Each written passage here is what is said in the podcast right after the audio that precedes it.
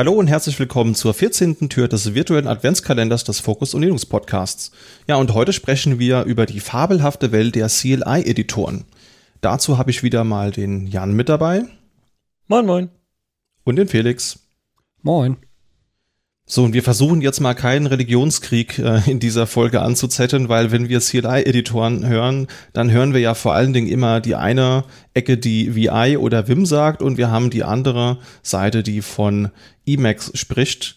Aber es gibt ja auch genau zwischen diesen beiden Welten noch andere Programme, die man dafür verwenden kann. Und eins, das sehr häufig verwendet wird oder was auch immer oder jetzt wieder Teil von Fedora ist, ist ja Nano. Und ich glaube, da bist du der Ansprechpartner schlechthin in diesem Podcast, Jan.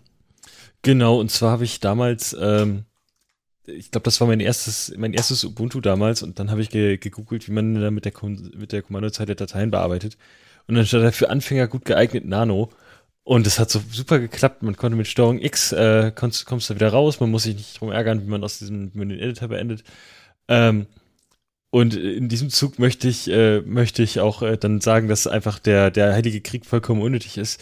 Zwischen Vim und Emacs äh, gibt es nur eine richtige Lösung und das ist Nano. ähm, ich kümmere mich nicht um das Social Media, das ist für mich völlig konsequenzfrei. Ich kann das einfach in die Welt posaunen.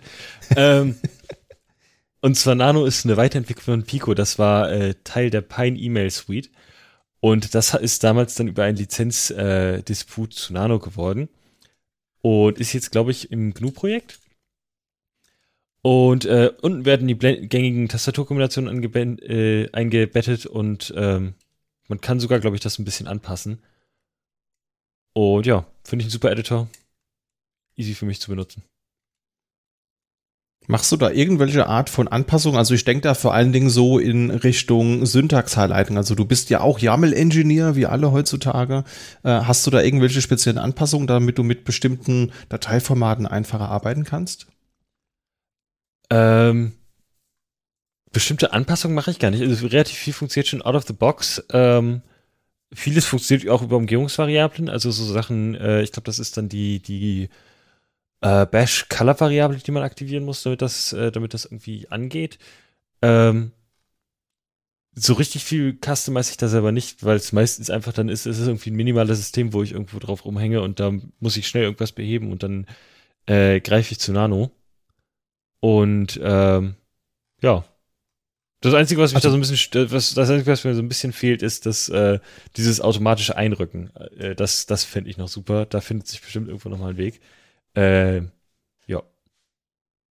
Ja, ja, machen kann man da was. Also ich finde, für eine Schulung neulich habe ich da auch irgendeine YAML-Config nochmal ergänzt, damit da YAML-Dokumente auch passend hervorgehoben werden. Ja, also bis kein, bis kein Heavy-User höre ich raus, der den ganzen Tag nur Nano benutzt. Also das heißt, wenn du Quellcode schreibst, dann nimmst du vermutlich dann doch eine IDE dafür.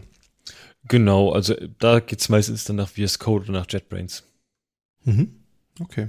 Aber das finde ich eine ganz interessante, auch eine Überleitung vielleicht noch. Also es ist dann kein neuer Editor, den, den kommt, bekommt ihr danach von mir. Ich habe auch einen mitgebracht. Aber erstmal so ein bisschen CLI-Editoren gehen ja auch dann stark in das Feld Customizen. Und wie sehr quasi customized man seinen Editor, ist einfach nur so eine Gedankenfrage an der Stelle, muss jeder ein bisschen für sich beantworten.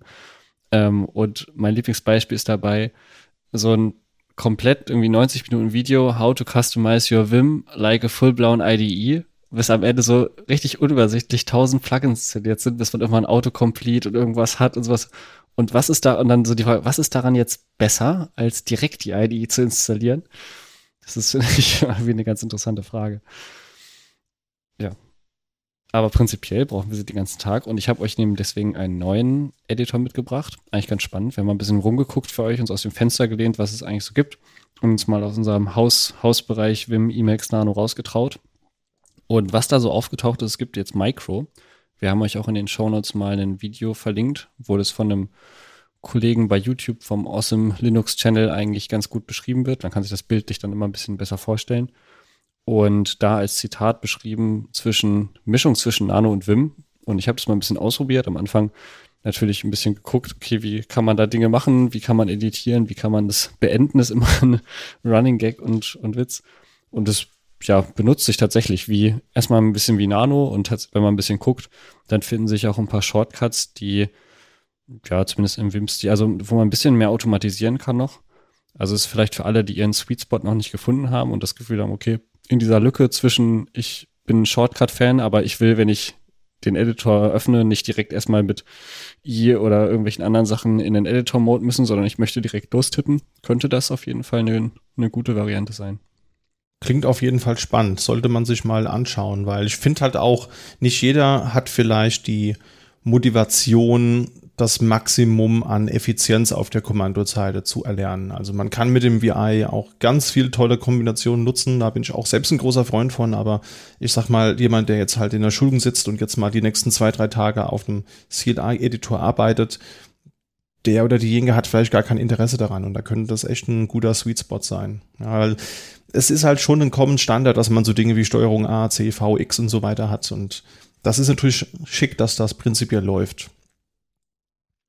Das ist auch bei Tilde der Fall. Das ist ein Editor, den ich euch mitgebracht habe. Und wer den aufruft, der wird feststellen oder vielleicht auch nicht, dass der Editor aussieht wie editor.com, was man von MS-DOS noch kennt. Also es ist ein, eine Open-Source-Variante von dem Editor, den es unter MS-DOS gibt.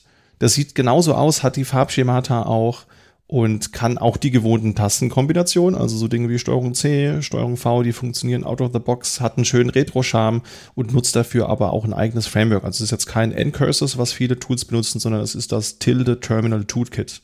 Das heißt, wenn ihr jetzt Bock habt, noch eine eigene Software zu bauen, die genauso aussieht, dann könnt ihr einfach das Toolkit hier konsumieren, das entwickelt wurde.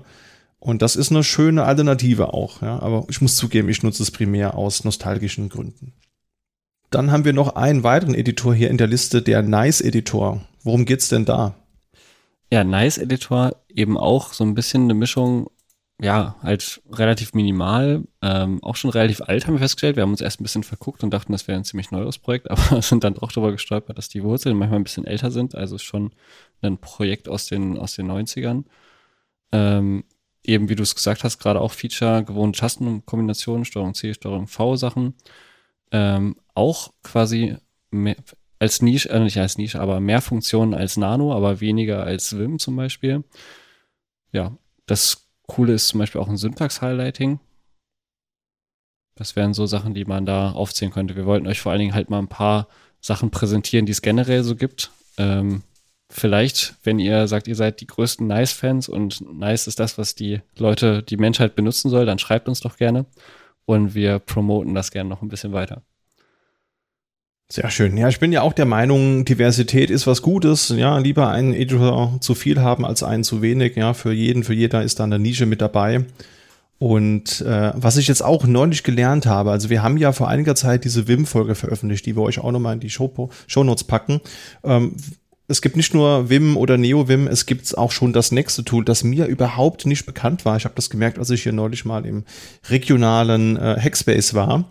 Und da gab es wirklich mal wieder eine sehr hitzige Diskussion über den Editor der, der Wahl. Und ich habe dann mal NeoVim in den Raum geworfen und dann hieß es so, ach Christian, das ist doch schon wieder, du bist doch schon wieder late to the party. Es gibt doch schon wieder genau das nächste. Und das wäre Helix. Und Helix ist, auf der Webseite steht der Postmodern Editor. Und das ist so ein bisschen eine, eine Parodie und eine Anlehnung an NeoVim, weil NeoVim rühmt sich selbst mit Modern Editor und deswegen ist Helix dann der Postmodern Editor. Also quasi noch neuer, noch hipper, noch cooler als, als NeoVim. Das Ding ist in Rust entwickelt, das dürfte Jan freuen. Und äh, im im Gegensatz zu NeoVim unterstützt das Tool eben mehrere Cursor und ähm, ist so ein bisschen angelehnt an den Cocoon-Editor, der mir auch gänzlich unbekannt war. Das Teil hat einen Language Server Support, das heißt, man hat die Autovervollständigung je nach Programmiersprache dann eben auch modular und ausgelagert. Das Ding ist extrem anpassungsfähig, also da gibt es wirklich extrem viel äh, Dinge, die man anpassen und tweaken und themen und designen kann und Plugins und so weiter. Und sie werben auch selbst auf der Webseite mit No Electron, No Vim Script, No JavaScript. Also sie haben dann offenkundig eine eigene Programmierungsengine beziehungsweise eine eigene Erweiterungssprache, denn Vim-Script wird ja auch von einigen AnwenderInnen so ein bisschen als ja, bloated und langsam verpönt. Das hat sich ja erst mit der neuesten Hauptversion vom Vim geändert. Also das habe ich gemerkt, ist das nächste Rabbit Hole, in das man abtauchen kann, schaue ich mir vielleicht mal an. Ja, Wäre doch vielleicht auch was für dich, Jan, du als, als jemand, der die Rust-Fahne immer relativ hoch hält bei uns.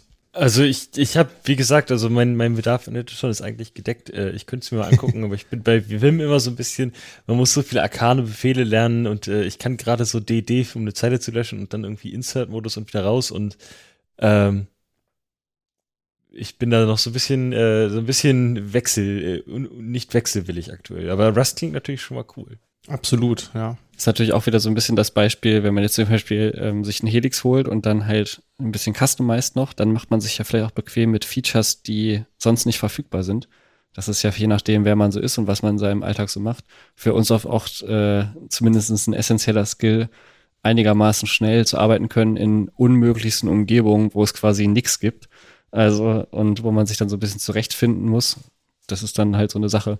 Dann wenn man sich das zu sehr angewöhnt, den Komfort der eigenen, der eigenen IDE, dann ja, kommt man irgendwann in den, in den Modus, wo man dann auf einem fremden System ist und irgendwas fixen soll und dann so versucht man irgendeinen Kürzel, geht nicht. Scheiße. Bei mir geht das immer. Du hast Kunden, die NixOS einsetzen, habe ich das gerade richtig verstanden? Äh, nee, nicht so richtig, aber irgendwelche wirren Alpine-Container, wo es tatsächlich nur VI gibt und auch keine Pakete. ja, genau gehe ich total mit, geht mir auch so. Also jeder Kunde ist halt eben anders, ja, das ist Fluch und Segen gleichermaßen. Und deswegen habe ich mich relativ schnell davon verabschiedet, die bis ins letzte Detail getweakte Vim-RC und Bash-RC und hast nicht gesehen RC zu haben, weil im schlimmsten Fall muss man wirklich mit dem, mit dem ja, MVP, den man vorfinden kann, arbeiten können. Und da ist man dann, glaube ich, ein bisschen aufgeschmissen, wenn man auf diese highly sophisticated Features setzt und ohne die nicht mehr arbeiten kann. In dem Kontext, liebe Zuhörer, würde uns natürlich auch interessieren, wie ihr zu der Sache steht und ob ihr hier noch ein paar Tipps für uns habt, ein paar Editoren, die wir vielleicht vergessen haben könnten oder lasst uns auch gerne wissen, welchen Editor ihr benutzt und warum und vor allen Dingen auch, wie euch diese Folge gefallen hat. Das Ganze gerne wieder per E-Mail an podcast.sva.de und dann hören wir uns morgen mit einem neuen Thema wieder.